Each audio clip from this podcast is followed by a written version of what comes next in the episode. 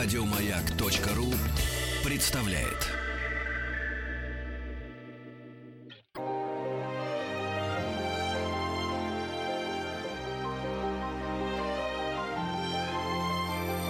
Собрание слов Фёклы Толстой Добрый вечер, уважаемые слушатели Радио Маяк. Э, у микрофона Фёкла Толстая. Это программа «Собрание слов». И мы сегодня будем э, говорить о Павле Михайловиче Третьякове. Дело в том, что в конце декабря он отмечает свой день рождения. Вот 27-го исполняется 185 лет э, со дня рождения этого великого человека. И одновременно можно сказать еще, что в этом году 125 лет с того момента, когда Павел Михайлович Третьяков открыл двери своей галереи для э, посетителей. Э, сегодня гость нашей студии замечательный искусствовед, доктор искусствоведения Татьяна Юзенкова. Здравствуйте, Таня. Здравствуйте. Позвольте мне без имени отчества к вам обращаться, потому что вы еще довольно молодой человек. Заведующая отделом живописи второй половины 19-го, начала 20 века Государственной Третьяковской галереи. И, собственно, важно сказать, что вот эта живопись конца 19 начала 20 века, это, собственно, то, что Павел Михайлович и покупал, и собирал, и с чего все и начиналось, правильно? Да, именно так. Именно так наш отдел хранит те произведения, ту основную массу произведений, которые были приобретены Павлом Михайловичем Третьяковым. Угу. Он начал свою деятельность, и первую картину он приобрел в 1856 году, 22 мая.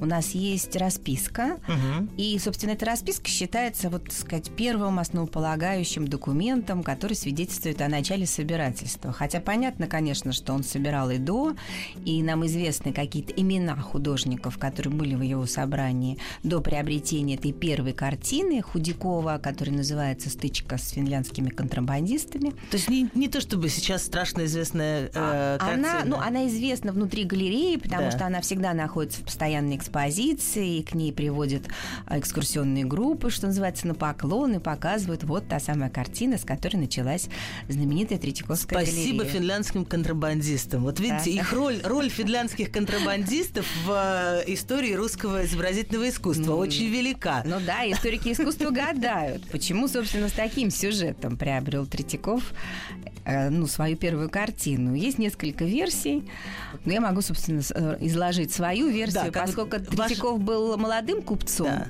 то его интересовали все, что связано с контрабандой, с таможенными пошлинами, с, с началом законодательных норм, которые вводились в Российской империи, угу. поскольку это было время Александровских реформ и Третьяковы начинали свою предпринимательскую деятельность в конце 50-х, начале 60-х годов, и все, так сказать, новое их, несомненно, интересовало.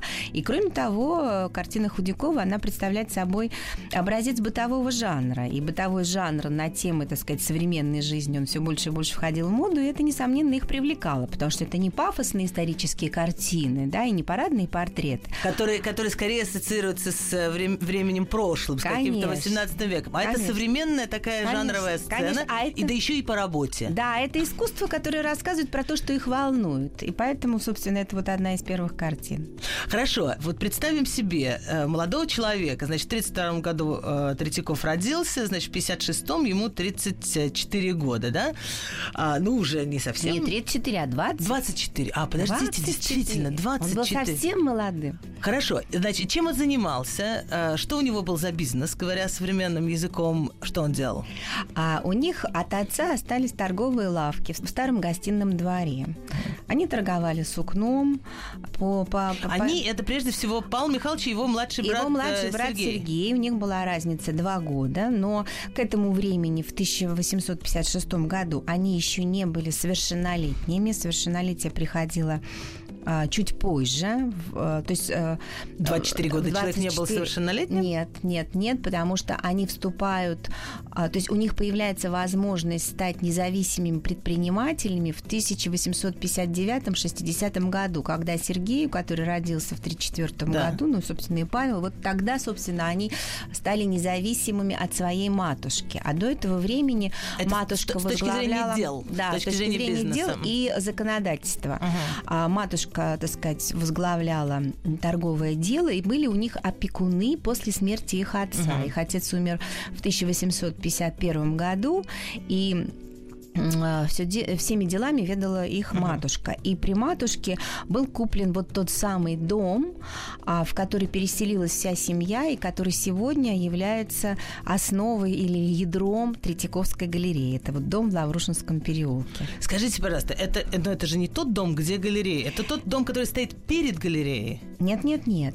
Их дом а, существует, у нас существуют фотографии 90-х годов, да. А, где этот домик без фасада, который был пристроен по эскизам а, Виктора Михайловича Васнецова. Uh-huh. Тот самый знаменитый теремок и, собственно, визитная карточка Третьяковской галереи, да, да это вот такой вот а, фасад в, в неорусском стиле, который был пристроен в начале 20 века. Да. И этот фасад, он как бы был приставлен к фасаду того дома, небольшого двухэтажного особняка до пожарной Москвы, в который заселились Третьяковы Киеве в 1800, по-моему, 51 году. То есть правильно ли я понимаю, что сейчас, да. когда мы входим в двери да. Третьяковской галереи, да. основного да. здания Лаврушском переулке, вы, мы фактически входим в бывшую да. знаю, гостиную Третьякова, Нет, мы, а, потом, а потом Третьяковская галерея разрослась вокруг она, их собственного она дома? Разла, она разрослась еще при Третьяковых, но, uh-huh. естественно, после смерти Павла Михайловича Третьякова а, была небольшая перестройка вот входа в Третьяковскую uh-huh. галерею, но вы все правильно говорите. Вот этот вот костяк так. Угу. И те залы, которые сегодня хранят искусство 18 века на втором этаже, угу. это абсолютно, так сказать, вот стены, которые помнят еще семью и жизнь семьи Третьяковых. Но еще при жизни а, Павла Михайловича Третьякова вот к этому маленькому двухэтажному особнячку он начал пристраивать залы по мере расширения его коллекции. У него было пять пристроек. Угу. И эти пристройки как бы обогнули а, вот сам маленький этот особнячок и пришли перешли, так сказать, э, к другой стороне. Он начал с северной постройки и закончил... То есть он вокруг да, своего вокруг, дома построил Он галерею. вокруг своего дома построил галерею. Ага. И таких вот было подходов пять. И помогал ему строить Александр Каминский, его зять, очень известный московский архитектор, который помогал, который строил для всей купеческой Москвы. Он очень много в Москве построил. Хорошо, значит, вот он покупает 24 года человек, он покупает финляндских контрабандистов, да. Э, художника Худюкова. Это хорошая работа, скажите мне честно, с точки зрения вас, как доктора искусствознания? Ну, вы знаете, Худяков к тому времени был академиком а, живописи. Он был преподавателем Московского училища живописи, вояния и зодчества. Фигура вполне уважаемая. Таких художников было не так много. В начале своей собирательской деятельности Третьяков покупал То есть картины... он покупает имя известное? Он, он покупал картины с именем, картины ага. признанные. Он еще был достаточно робок, как собиратель. Ага. Это естественно. А картина-то хорошая, на ваш современный взгляд? Вы знаете, мы уже так ее любим, эту нашу первую картину, что даже трудно ее как Хорошо. бы и оценить. Очень, очень деликатный ответ. Что дальше? Вот, как, вот когда он преодолевает эту робость и, и, и начинает покупать не имена, а что-то, что ему э, Вот я вам расскажу, да. да. И мне кажется, что да, если поначалу он покупал картины профессоров Академии художеств, академиков, картины, которые, так сказать, были яркими, очень эффектными. И вдруг в 1861 году он покупает картину, которая была запрещена цензурой. Он покупает картину Перова «Сельский крестный ход на Пасху». Да. А, и художники, тот же самый Худяков, кстати, писал Третьякову, как бы вам за то, что вы купили эту картину, не попасть... То есть, вернее так, он писал, что ходят слухи, что Серову грозят соловки за эту картину, а у вас как бы не было Перову. бы неприятностей. Да, Перову грозят соловки, не, не, не, не Третьякову вам как бы не, не было бы неприятностей, что вы купили эту картину.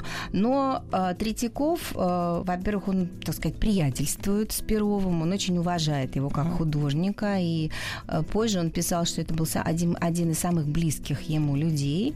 Он приобретает эту картину, вешает ее в своем особняке, в жилых комнатах своего дома, не боясь этой цензуры.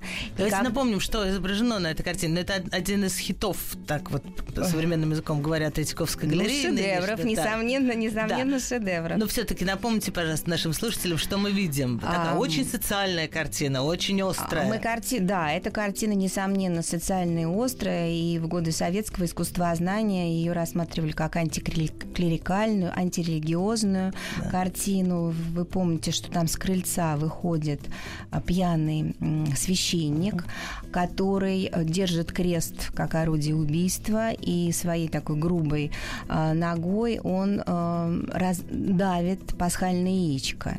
И вокруг тоже там, так сказать, э, подвыпившие крестьяне окружают этого э, священника. Все это происходит на светлую неделю.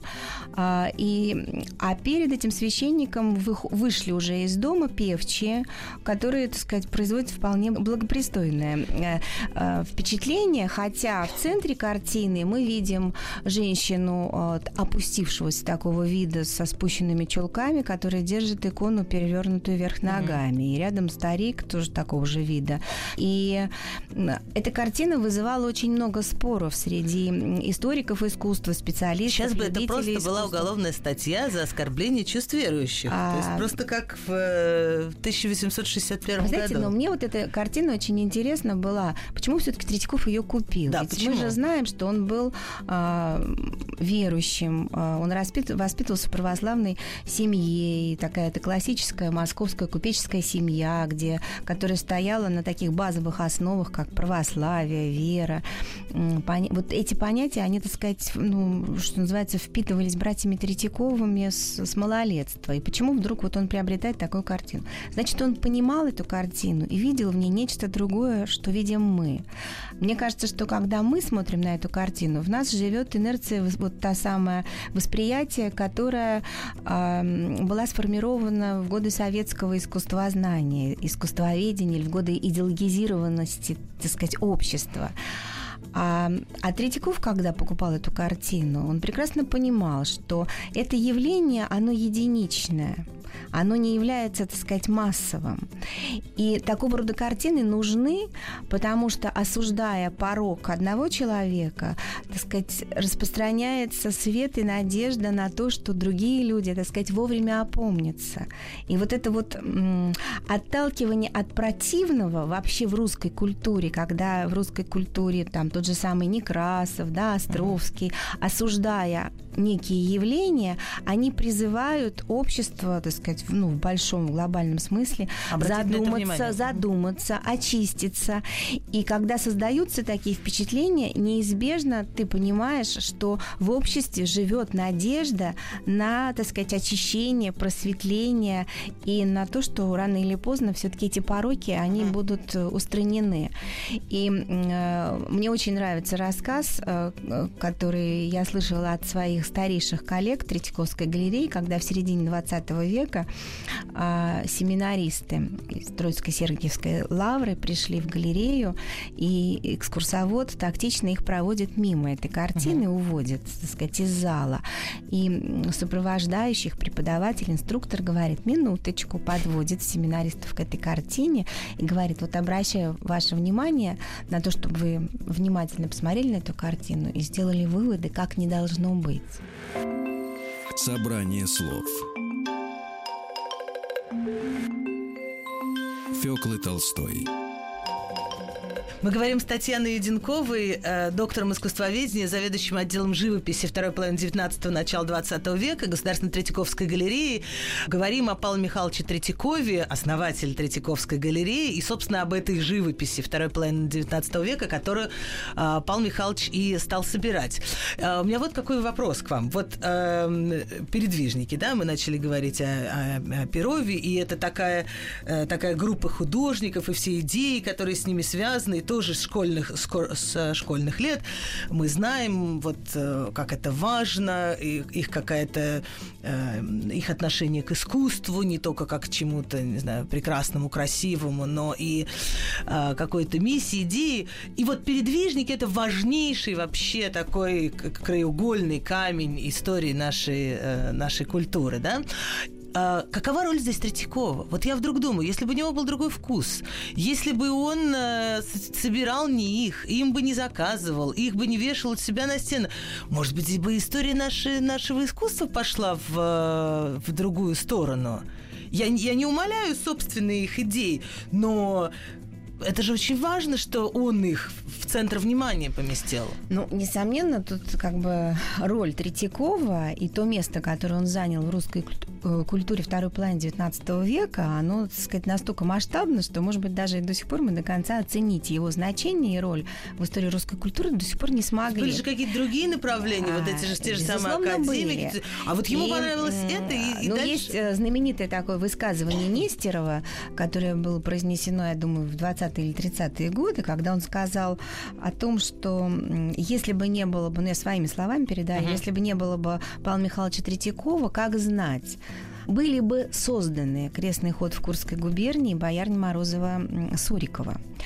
А, действительно, потому что такие большие монументальные полотна создавались уже в расчете на галерею Третьякова. Ага. Это было 80-е годы. А в 60-е годы, вот о которых мы говорили, он, так сказать, только набирал обороты, и художники стремились попасть в его галерею, потому что он был человеком слова, человеком очень такой, человеком слова и дела, и он очень быстро завоевал авторитет в художественной среде. И художники считали за честь попасть в его галерею. Слово и... в смысле, что если он сказал, что купит, то купит и заплатит цену, или э, авторитет еще в том отношении, что он понимает, э, что он покупает, он разбирается с художественной точки зрения в э, он, работе. нет, а, конечно же, когда он начинал, так сказать, да. он, он начи, как все начинающие, он был робок, не умел, у него ну, было да, много ошибок. Он, он но, понимал... естественно, он очень быстро, он очень быстро э, вырос в очень серьезного знатока искусства. Он прекрасно разбирался, кстати сказать, не только в русской живописи, но и в европейской живописи. И по воспоминаниям дочерей, которых он, э, ну, когда они подросли, он вывозил их и возил их по европейским галереям и музеям, и он прекрасно разбирался и в средневековой европейской живописи, и в искусстве Возрождения. Он очень хорошо э, знал старых мастеров. И в конце жизни он признавался, что он очень любит старых европейских мастеров. Он прекрасно отделял фальшивку от подлинника, вот угу. по воспоминаниям дочерей. А что касается русского искусства, то здесь как бы несомненно. Я специально делала такую, ну, так сказать, провела такую большую работу. Я исследовала собрание Третьякова с точки зрения переатрибуции последующих. Ведь очень понятно, да, что все то, что было, все то, что считалось в XIX веке, так сказать, было атрибуировано каким-то художником, а в XX веке очень многое было переосмыслено, изменено и переатрибутировано считаете, что э, есть картины, которые Третьяков покупал, что это там вот, один а, художник, а на самом деле другой, да? Вот, это, об этом да, речь идет? Да, ага. вот я хочу просто сказать, что Третьяков покупал современное ему да. искусство. И это была принципиальная позиция. Принципиальная позиция по некоторым, э, по некоторым пунктам, да. Он считал, что он помогает таким образом художникам, да. русским, и таким образом он способствует созданию московской живописной школы. Это вот да. то, о чем вы говорили, да, косвенно как бы отвечая на ваш вопрос. Он воспитывает публику и развивает эстетический вкус публики, потому что в публика тоже была не развита, московская публика. Ведь когда он со- начал создавать свой музей и осмыслил его как будущий народный художественный музей, в Москве было очень мало частных собраний доступных для публики, и не было ни одного музея. То есть параллельно... А потому что русский музей был в Петербурге. Ну, русский музей как, как и сейчас открыт есть, в 1898 году, в год смерти Третьякова. И это тоже очень важно. И был, например... Э, То есть это вообще единственное открытое собрание русского искусства? То есть это единственная современная галерея тогда? Тогда да, но параллельно с Третьяковым, которая, ну, которая, естественно, начиналась как частное собрание, но очень быстро стала общедоступным собранием, параллельно ему в Москве был основан э, Московский Румянцевский, впоследствии он стал публичный музей, который находился в Пашкове доме. Он был открыт в 1861 году. Угу. А, но там было очень маленькое, так сказать, собрание, которое очень медленно пополнялось, но главной картиной, которая, так сказать, привлекала к себе художников, это было явление Христа народу Александра Иванова. Uh-huh. Третьяков очень, так сказать, почитал и любил этого художника и очень переживал, что эта картина находится в Румянцевском музее. Но после революции, вы знаете, был, так сказать, передел художественных собраний, uh-huh. перераспределение художественной, художественного наследия. И эта картина перешла в 1900 1932 году уже в собрании Третьяковской галереи. Так вот, я, я продолжу свою мысль. Да, да, сейчас, простите, но одно с другой цепляется, невозможно ну, остановить. Да. Я просто хочу э, нашим слушателям тоже напомнить, что э, сейчас те залы, где, где висел, э, висела картина Иванова, э, они доступны, и в Российской государственной библиотеке открылось пространство экспозиционное, э, и там сейчас проходят э, выставки, и там сохранились даже, э, там стена, которая точно по размеру подходит э, под, под Иванова, чуть ли не это строилась для этого, да, и сохранились крюки, на котором висело явление Христа народу, вот на, на задней стенке, если вы войдете, их, их можно посмотреть, то есть это пространство сейчас тоже, э, тоже открыто, наконец, и доступно спустя, ну, не 150 лет, конечно, оно не так долго было закрыто, но недавно. Простите, да, вы нет, хотели я договорить? хотела, да, договорить, что э, Третьяков покупал современное искусство. Здесь ошибок быть не могло, да, но когда вот, он покупал, да. когда он покупал э, искусство старых мастеров 18-го, первой половины 19 А-а-а. века, то есть тех художников, которые уже ушли из жизни, и он их выписывал э, и искал в Италии, по провинциальным русских. городам, русских, угу. именно русских, потому что он, так сказать, с самого начала собирал галерею русского искусства и галерею русских художников, то там, конечно, у него было, были ошибки, угу. но их было очень мало. Я насчитала Хорошо. всего пять. Здорово, хороший глаз. Скажите мне, пожалуйста, вот чего, если смотреть на, на тот период, за который вы отвечаете, напомню, что наш сегодняшний гость Татьяна Динкова заведует отделом живописи второй половины 19-го, начала э, 20 века в Государственной Третьяковской галерее. Ну, 20 век нет, Третьяков умер в 98 году. Чего, чего он не любил, что он не купил, чего у вас нет из-за того, что Третьякова это не интересовало? Но, ну, что не было а... или чего не было в его коллекции из важных вещей конца второй половины XIX века? Ну, вы знаете, а, он а, собирал современное, принципиально современное искусство современных художников. И, а, конечно, так сказать, по мере роста и осознания, что он собирает уже не просто частную художественную коллекцию, а он собирает музей, музей да. русского искусства. И вот в середине, 70, э, в конце 70-х годов он говорит, я задался собрать русскую школу, как она есть, во всей ее исторической последовательности. Ага. То есть он уже собирал сознательно историю русского искусства. И, конечно, в этой истории русского искусства ему не хватало каких-то работ. Он, например, очень хотел приобрести работу Репина «Бурлаки на Волге». Да. Но она была заказана великим князем Владимиром Александровичем, который был в то время там помощником президента Академии художеств, uh-huh. и, так сказать, была приобретена великим князем. Он в... очень переживал. Да, висела она тогда, тогда она висела в бильярдной э, uh-huh. зале дворца великого князя Владимира Александровича. А сейчас, сейчас она находится в Русском музее. Он очень э, переживал, когда какие-то коллекционеры с выставок успевали до него купить ту работу, которая ему была жизненно необходима. И так вот он переживал по поводу работы Перова «Проводы по покойника, который mm. удалось купить Кузьме Терентьевичу Солдатенкову, его, так сказать, другу, с одной стороны, а с другой стороны, конкуренту на художественном рынке. Но теперь она тоже в вашем, вашем теперь собрании. Теперь она наша, потому что Солдатенков завещал свое собрание Румянцевскому музею, mm. и после революции наши собрания слились. Теперь все у Павла Михайловича Третьякова. А, мы говорим с э, Татьяной Единковой, говорим в связи с э, Павлом Михайловичем Третьяковым, в связи с его днем рождения, 27 декабря он родился, и в этом году 185 лет лет со дня его рождения. А, мы сейчас прервемся на несколько минут, чтобы продолжить нашу беседу очень скоро.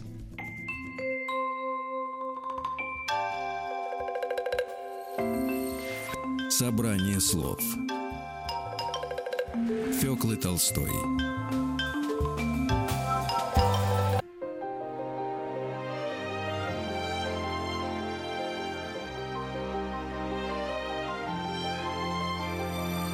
Фёкла Толстая и ее «Собрание слов». Это программа «Собрание слов». У микрофона Фёкла Толстая. Мы продолжаем наш разговор с э, Татьяной Единковой, доктором искусствоведения и заведующей отделом живописи второй половины 19 начала 20 века Государственной Третьяковской галереи. Говорим мы о Павле Михайловиче Третьякове, которому э, исполняется сейчас 185 лет со дня его рождения. И мы с вами начали говорить о передвижниках. И вопрос мой касался того, что э, он так э, ими интересовался, и он, наверное, во многом определил ту роль передвижников, которая потом... Э, и прекрасно продолжал в советское время, потому что она ложилась на идеологическую такую а, восприятие искусства. Вот социальные пороки царского режима, которые наши великие художники уже задолго до революции, значит, вот как-то живописали и, и показывали. Насколько виноват Павел Михайлович в том, что мы так относимся к передвижникам? Знаете, но он тут как раз совсем ни при чем, потому что у Третьякова у него было более широкое воззрение на русское искусство, и он а, как бы видел очень многие направления и, так сказать, течения внутри этого русского mm-hmm. искусства. И приобретая передвижников, он а, прекрасно понимал, что его собрание, как если оно представляет историю русского искусства, оно должно содержать и академические академическое искусство, которое во многом противостояло передвижникам. Это, например, что? Картины таких а, малоизвестных, а, может быть, сегодня кому-то, широкому зрителю, художников, как Бронников, например.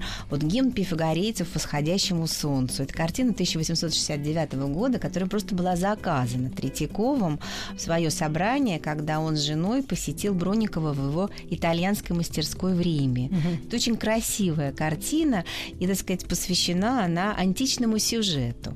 У него много было картин, э, посвященных исторической теме. Но он, конечно же, а, с самого начала позиционировал свою коллекцию, которая посвящена русскому искусству. Его интересовали а, сюжеты, связанные с русскими мотивами. Если угу. пейзаж, то посвященный русской природе. И художники знали это и чувствовали, и специально ему, так сказать, предлагали. А Третьяков говорил, ну, так сказать, итальянских видов очень много. Вот мне бы русскую природу. И, и вот... тогда грачи прилетели к нам. И грачи прилетели, да. И тогда, собственно, э, была им высказана известная, может быть, сегодня очень такая затасканная фраза, что мне бы в пейзаже пусть будет лужа грязная, но чтобы в ней правда была, правда и поэзия, вот они, так сказать, всегда должны быть в искусстве. И это дело художника. Вот его интересовала правда и правда поэзия. поэзия. Как красиво. Да, красиво. И это, так сказать, он, естественно, читал эм, э, эстетические труды своих современников, напитывался ими. Он очень много читал славянофильской литературы. Он общался в интересном кругу через своих родственников Боткиных. Uh-huh. А, и я думаю, что он читал э, труды Боткина, и, собственно, оттуда вот эта вот его тема поэзии, правды в искусстве uh-huh. и так далее. То есть он был человеком, который очень много впитывал.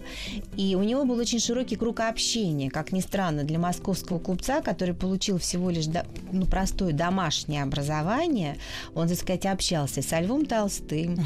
он писал письма Достоевскому, предлагая ему позировать для того, чтобы создать портрет в его портретную галерею, которую он взялся собирать, как и позиционировал ее как портретную галерею выдающихся деятелей России, прежде всего писателей и поэтов. Это же тоже какой смелостью нужно было обладать, чтобы выбирать достойных. И эти достойные были, да, это были Достоевский, Майков, Погодин, такой почвеннический mm-hmm. круг, да, московский, Толстой, Некрасов, Салтыков-Щедрин.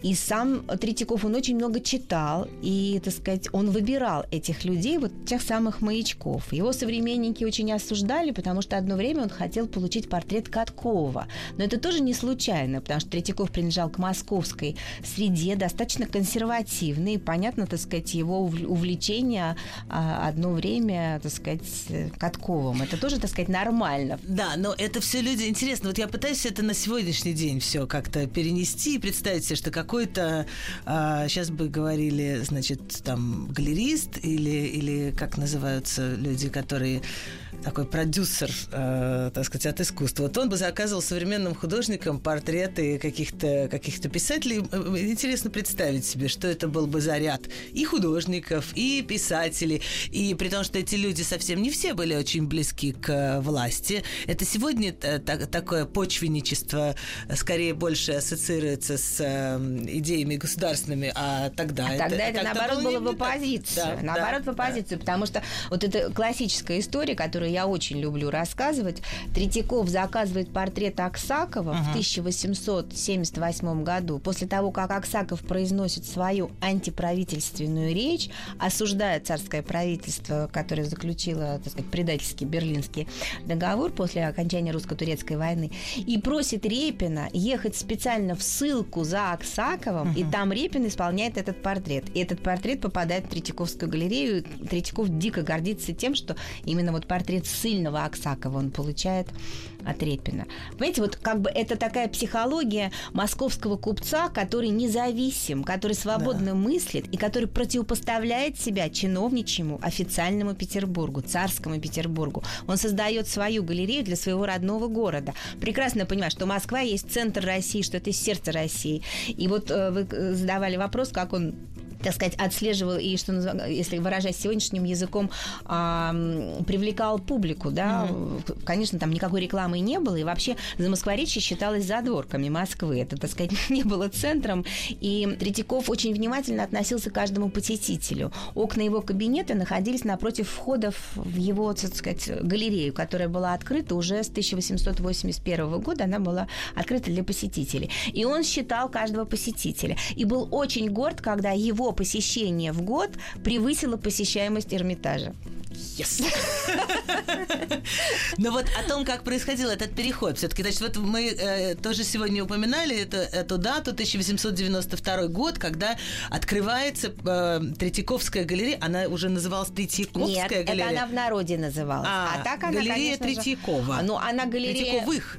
Павла и Сергея. Нет, нет, нет. Павла и Сергея она стала позже. Это было, было частное собрание сначала. Ну, Потом... Как, как, когда это переходит из того, что человек просто домой э, позволяет приходить, вот в 92 году он делает э, да. такую институцию, тогда, да? Вот в 92 году 125 лет со дня передачи галереи mm-hmm. городу Москве мы отвечаем в этом году. Mm-hmm. И вот тогда он делает официально свой дар по, в связи со смертью своего брата, mm-hmm. так сказать, когда объединяются две коллекции, а брат собирал европейское искусство, и Третьяков закрывает галерею на год, а, переоборудует ее, и тогда галерея получает новое наименование – городская художественная галерея братьев Павла и Сергея Третьяковых. Угу. Вот и так. уже не живет там, уже съезжает нет, оттуда. Нет, нет, он продолжает там жить.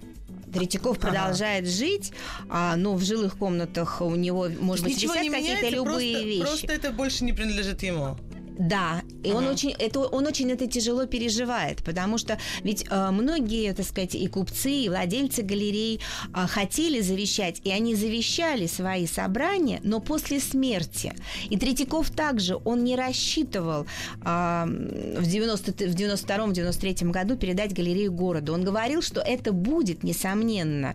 И так сказать. А почему он это делает э, при а, жизни? Смерть брата а, и завещание заставляет. брата угу. им э, двоим принадлежал вот это их родовой uh-huh. дом. Uh-huh. И брат завещает часть дома и, собственно, свою коллекцию, э, завещает... Э, Городу. Он, он завещает не, не только городу, там хитрее было. Он завещает его Павлу Михайловичу Третьякову, чтобы тот распорядился так же, как он распорядится uh-huh. своей коллекцией. Uh-huh. Там, так сказать, очень сложно и витиевато. Но, но это заставляет старшего у Павла, брата У Павла Третьякова это... не было другого uh-huh. выхода. Он, он должен был по Ах, вот как. Следуя этому завещанию, он, да, он вынужден... То есть он, был... может быть, бы сам и подождал... Он и... подождал бы, несомненно. Ага. И это было для него такой неожиданностью. И вообще смерть брата для него была ага. неожиданностью, потому что они шли по жизни вместе и очень помогали друг ага. другу. И брат, младший брат был для него очень серьезной опорой. И очень многие считали а, родственники, что этот дар был преждевременный, потому что народ не понимает. Народ считает, что человек кидается деньгами. И после этого дара Третьякову был просто вал писем, а вот там подарите это, а купите это, а почему вы мне не помогаете деньгами? Uh-huh. То есть вам проще а, купить картину про бедность, чем помочь там нам, вот такой-то бедной семье и так далее и тому подобное. Он получал очень много негативных писем, которые хранит наш архив, и, так сказать, Ничего много себе. негатива по этому поводу, потому что люди не в состоянии были оценить его, так сказать, э, ну, как мы сегодня говорим, да, его послание будущим поколениям, его послание, так сказать, своему городу и своей стране, потому что он создает музей национального искусства, он как бы его создает своими руками, формирует на, пределе, uh-huh. на, на протяжении четырех десятилетий. Это на самом деле подобно подвигу, подвижничеству, несомненно. Это, это совершенно верно. Вот можно я прочту э, один абзац э, с вашего сайта, где опубликованы воспоминания одного из старейших сотрудников, э, то есть э, тогда Третьяковской галереи э, Мудрагеля, который проработал больше 50 лет Третьяковской галерее и э, вспоминал еще времена э, Павла Михайловича. Да? Зимой 1891-92 годов галерея к большому огорчению самого Третьякова и сотрудников его и многих посетителей была закрыта для широкого посещения публики. Вот как раз когда он ее переделывает. Да? Посторонние лица допускались лишь с особого разрешения Павла Михайловича. Он не знал, как же быть дальше. С одной стороны, он собирал и собирает картины для всеобщего обозрения. С другой, порча картин, кражи картин, часов и кошельков у посетителей галереи. То есть тогда еще не галереи, а дома Павла Михайловича. Нужна широкая охрана. Старый порядок, когда каждый посетитель галереи считался гостем самого Павла Михайловича, отпадал. Нужен какой-то исход. И тогда вот после, после смерти э, Сергея Михайловича Третьякова он и, он и делает да. это. И, Но... и сразу появляется 200 людей в день. Нет, ну там не сразу. Ну, но, но довольно скоро. Ну, да, скоро и, и много. Ну там действительно. В... И он радуется Третьяков, что так, что такое э, э, такое невероятное количество, как вы сказали, э, побили Эрмитаж по посещаемости. Да, нет, он несомненно радовался этому, но внутри галереи, естественно, было много проблем, потому что он занимался собиранием коллекции, он создавал коллекцию, он не очень уделял много внимания экспозиции, например. Экспозиция была тесной. Почему вот были кражи? У него действительно mm-hmm. из галереи украли там три или четыре работы. У него не было той самой инвентаризации, так сказать. Каталог у него первый появился после того, как он передал галерею городу, да, когда он вынужден был сделать, провести и страховую оценку, и каталогизацию. В каталоге в первом было много ошибок, он много работал над этим каталогом, прежде чем он его уточнил, как, уточнял какие-то там даты жизни художников, э, датировки произведений, что-то он помнит. То, что, что то, что сейчас путал. совершенно естественное, да, очевидное, да. ну, музейная работа, ну, вот 120 лет назад... Прошло это сколько все, лет? Ну да, больше века. Да. Это все было впервые. Конечно. Они все ну, это делали просто... Да, инвентаризацию коллекции, как раз вот такой фундаментальный, первый фундаментальный каталог Третьяковской галереи был издан уже Грабарем. В семнадцатом году этот угу. каталог вышел, то есть спустя уже какое-то время. И э, помимо кражи в галерее еще было очень много Третьяков пускал копиистов. И копиисты эти э, тоже, наверное, хулиганили. Они брали, они, когда искали цвет краски, они вот эти мазочки ставили на сами произведения что Третьяков, когда он это узнал, увидел, он был возмущен. А в галерее Третьяковской было очень мало смотрителей, служителей, там у него всего было два человека. Он, так сказать, как купец, он, так сказать, на всем экономил, у него была своя экономика. То, есть, конечно, сейчас немыслимые вещи. Это Подойти все, и попробовать. Тот я цвет конечно, подбираю. Конечно. И поэтому он был несколько растерян, он был не готов, что галерея начала, начала угу. посещаться. Например, там смешной такой курьез э, описывает Мудрагель, что свахи начали назначать свидания в Третьяковской галерее галерее и проводить нечто вроде смотрин, да, женихов и невест. Потому что не хватало общественных пространств. Не хватало, безусловно. И Третьяковская галерея таким местом стала. Да. Интересно, у какой картины считается самая лучшая? Какая картина в этом отношении Э, как это называется? Приносит счастье. Приносит счастье в 19 веке, если вы хотите выйти замуж. Вот какие секреты Третьяковской галереи рассказывает нам Татьяна Иденкова, доктор искусствоведения, заведующая отделом живописи э, второй половины 19-го, начала 20 века. А у нас будет еще несколько минут для окончания нашего разговора. Не переключайтесь, пожалуйста.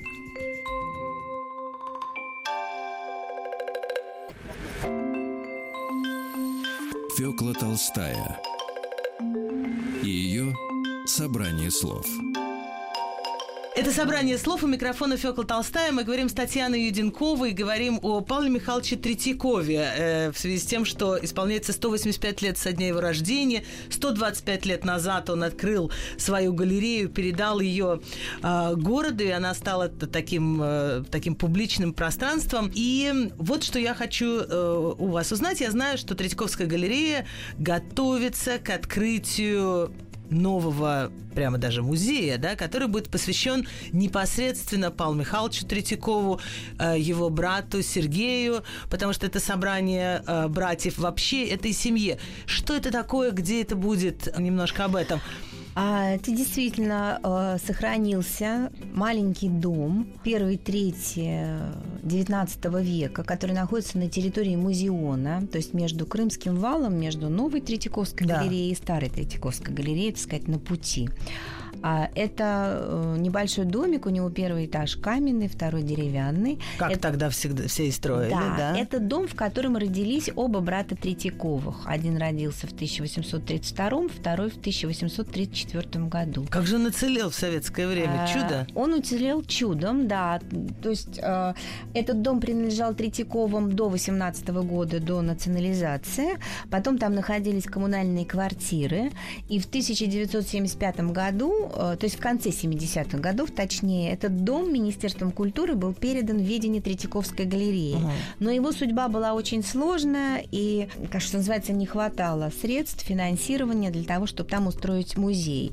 И в разные годы хотели там устроить разные музеи. Была идея устроить там музей истории купеческого быта, и, и как бы разные другие были идеи. Сегодня мы, так сказать, уже вполне, что называется, в строю и работаем работаем э, активно над э, созданием дома-музея братьев Павла и Сергея Третьяковых. То есть просто вы считаете, что абсолютно необходимо воздать должное э, вот, этим, вот этим людям, которые сделали такое великое дело? Да, потому что когда люди приходят в Третьяковскую галерею, они, естественно, погружаются в историю русского искусства, которое mm-hmm. очень богато, многообразно и очень интересно. А рассказывать о, собира... о коллекционерах, об этих людях, об их жизни, об их характерах, о том, как не просто это было собирать, чем они помимо еще этого занимались, как они зарабатывали деньги. Хороший как они много... был бизнесмен. Ну, я думаю, что, конечно же, раз, раз ему удалось так многое сделать, ведь это же его Хорошо слова. Зарабатывал. Это его слова. Нажитое от общества должно вернуться обществу в каких-либо там иных учреждениях, да. Они не были самыми богатыми людьми, э, как там были, например, те же самые Морозовы, да, о которых или их родственники Мамонтова. Воспоминания, да. Они жили достаточно скромно, и семья Павла Михайловича жила, я бы даже сказала, аскетично. И вот об этом мы будем рассказывать и о семье, и о родственных отношениях, о том, как они жили, как они выбирали, какие у них отношения были с родителями, между братьями, как Третьяков воспитывал своих детей. Это очень интересно. И а это... чем занимались дети Третьякова потом? Ну, у него было четверо дочек, которые растили детей, но и все они, наверное, были одарены в разной степени музыкально. И вот этот музыкальный дар, он передался от э, их матери матушки Веры Николаевны, от жены Павла Михайловича Третьякова, Веры Николаевны, которая урожденная Мамонтова, она была двоюродной сестрой Савы Ивановича Мамонтова. Она была прекрасной музыкантшей, пианисткой, и дома в Третьяковых часто звучала музыка, и на концерт приглашались не только, так сказать, близкие люди, но и а, известные музыканты, европейские музыканты. Третьяковы были членами Русского музыкального общества. Вообще вот эта тема благотворительности их, она очень интересна, и сейчас, я думаю, она известна только узкому кругу специалистов, и мы хотели бы сделать это, так сказать, доступно для, для широкой публики. Вообще рассказать о том, какие это были люди, как они жили, потому что тот, собственно, круг, э, круг их общения, прежде всего это вот родственники и свойственники, э, они создали вот тот расцвет русской культуры, который привел к Серебряному веку и, собственно, дальше. И э, среди их родственников были, это может показаться сейчас странным, да, и Петр Ильич Чайковский, Высоцкий, Сергей Рахманинов и даже Владимир Набоков каким-то там, так сказать, левым образом, но тем не менее через родную это, сестру это... Веры Николаевны Третьяковой они находились в родстве и, и с Чайковскими, и с Рахманиным. Да, это все, это все, да, это все. Да. А вообще, вообще, естественно, Третьякова как такая классическая московская mm. купеческая семья. Э, у них были династические браки, и вступали они, так сказать, в браки со своими э, с купцами в основном. Поэтому Третьяковы были в родстве с Боткиными, Мамонтовыми, Алексеевыми, Якунчиковыми. Алексеевыми это те, Щусевыми. которые Станиславские, Станиславский, из которых. Станиславский был двоюродным братом э, дочерей Третьяковых. Uh И Алексеев, с которым он тоже был, был в родстве, который был московским городским э, головой, э, он был женат на племяннице Третьяковых. То есть это было очень тесное, так сказать, общение, очень тесный круг, который друг друга поддерживал. И вообще вот московские купцы, они, так сказать, жили очень тесно, они поддерживали друг друга, и они создавали вместе, так сказать, вот ту базу, что ли, культуры, на котором взрос весь Серебряный век, потому что это и Бахрушины, да, и Мамонтовы с частной оперой, и Бахрушины с театральным музеем, Мамонтовы с Абрамсовской мастерской, Морозовы с коллекционированием русского искусства, Щукины с коллекционированием импрессионистов, то есть это можно продолжать до бесконечности. Спасибо большое, я благодарю Татьяну Юденкову, замечательного специалиста из Третьяковской галереи, которая сегодня нам рассказала о Павле Михайловиче Третьякове. И вот таким образом мы отметили его день рождения. И интересно было бы выделить просто в Третьяковской галерее. Вот это купит до Третьякова. А у нас выделено на каждой а... этикетке написано «Приобретено Павлом Михайловичем Пал... Третьяковым». Вот просто надо внимательнее читать этикетки Фёкла Никитична. Так и буду делать. Спасибо, это было собрание слов у Фёкла Толстая. До свидания. Спасибо.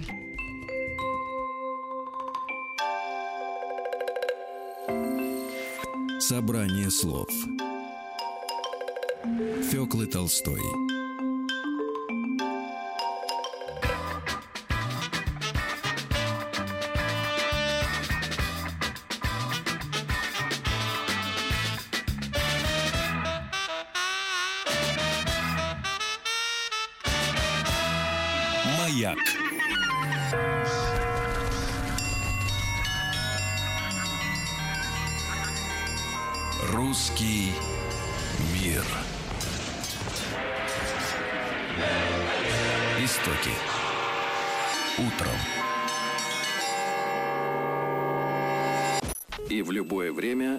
сайте радиомаяк.ру.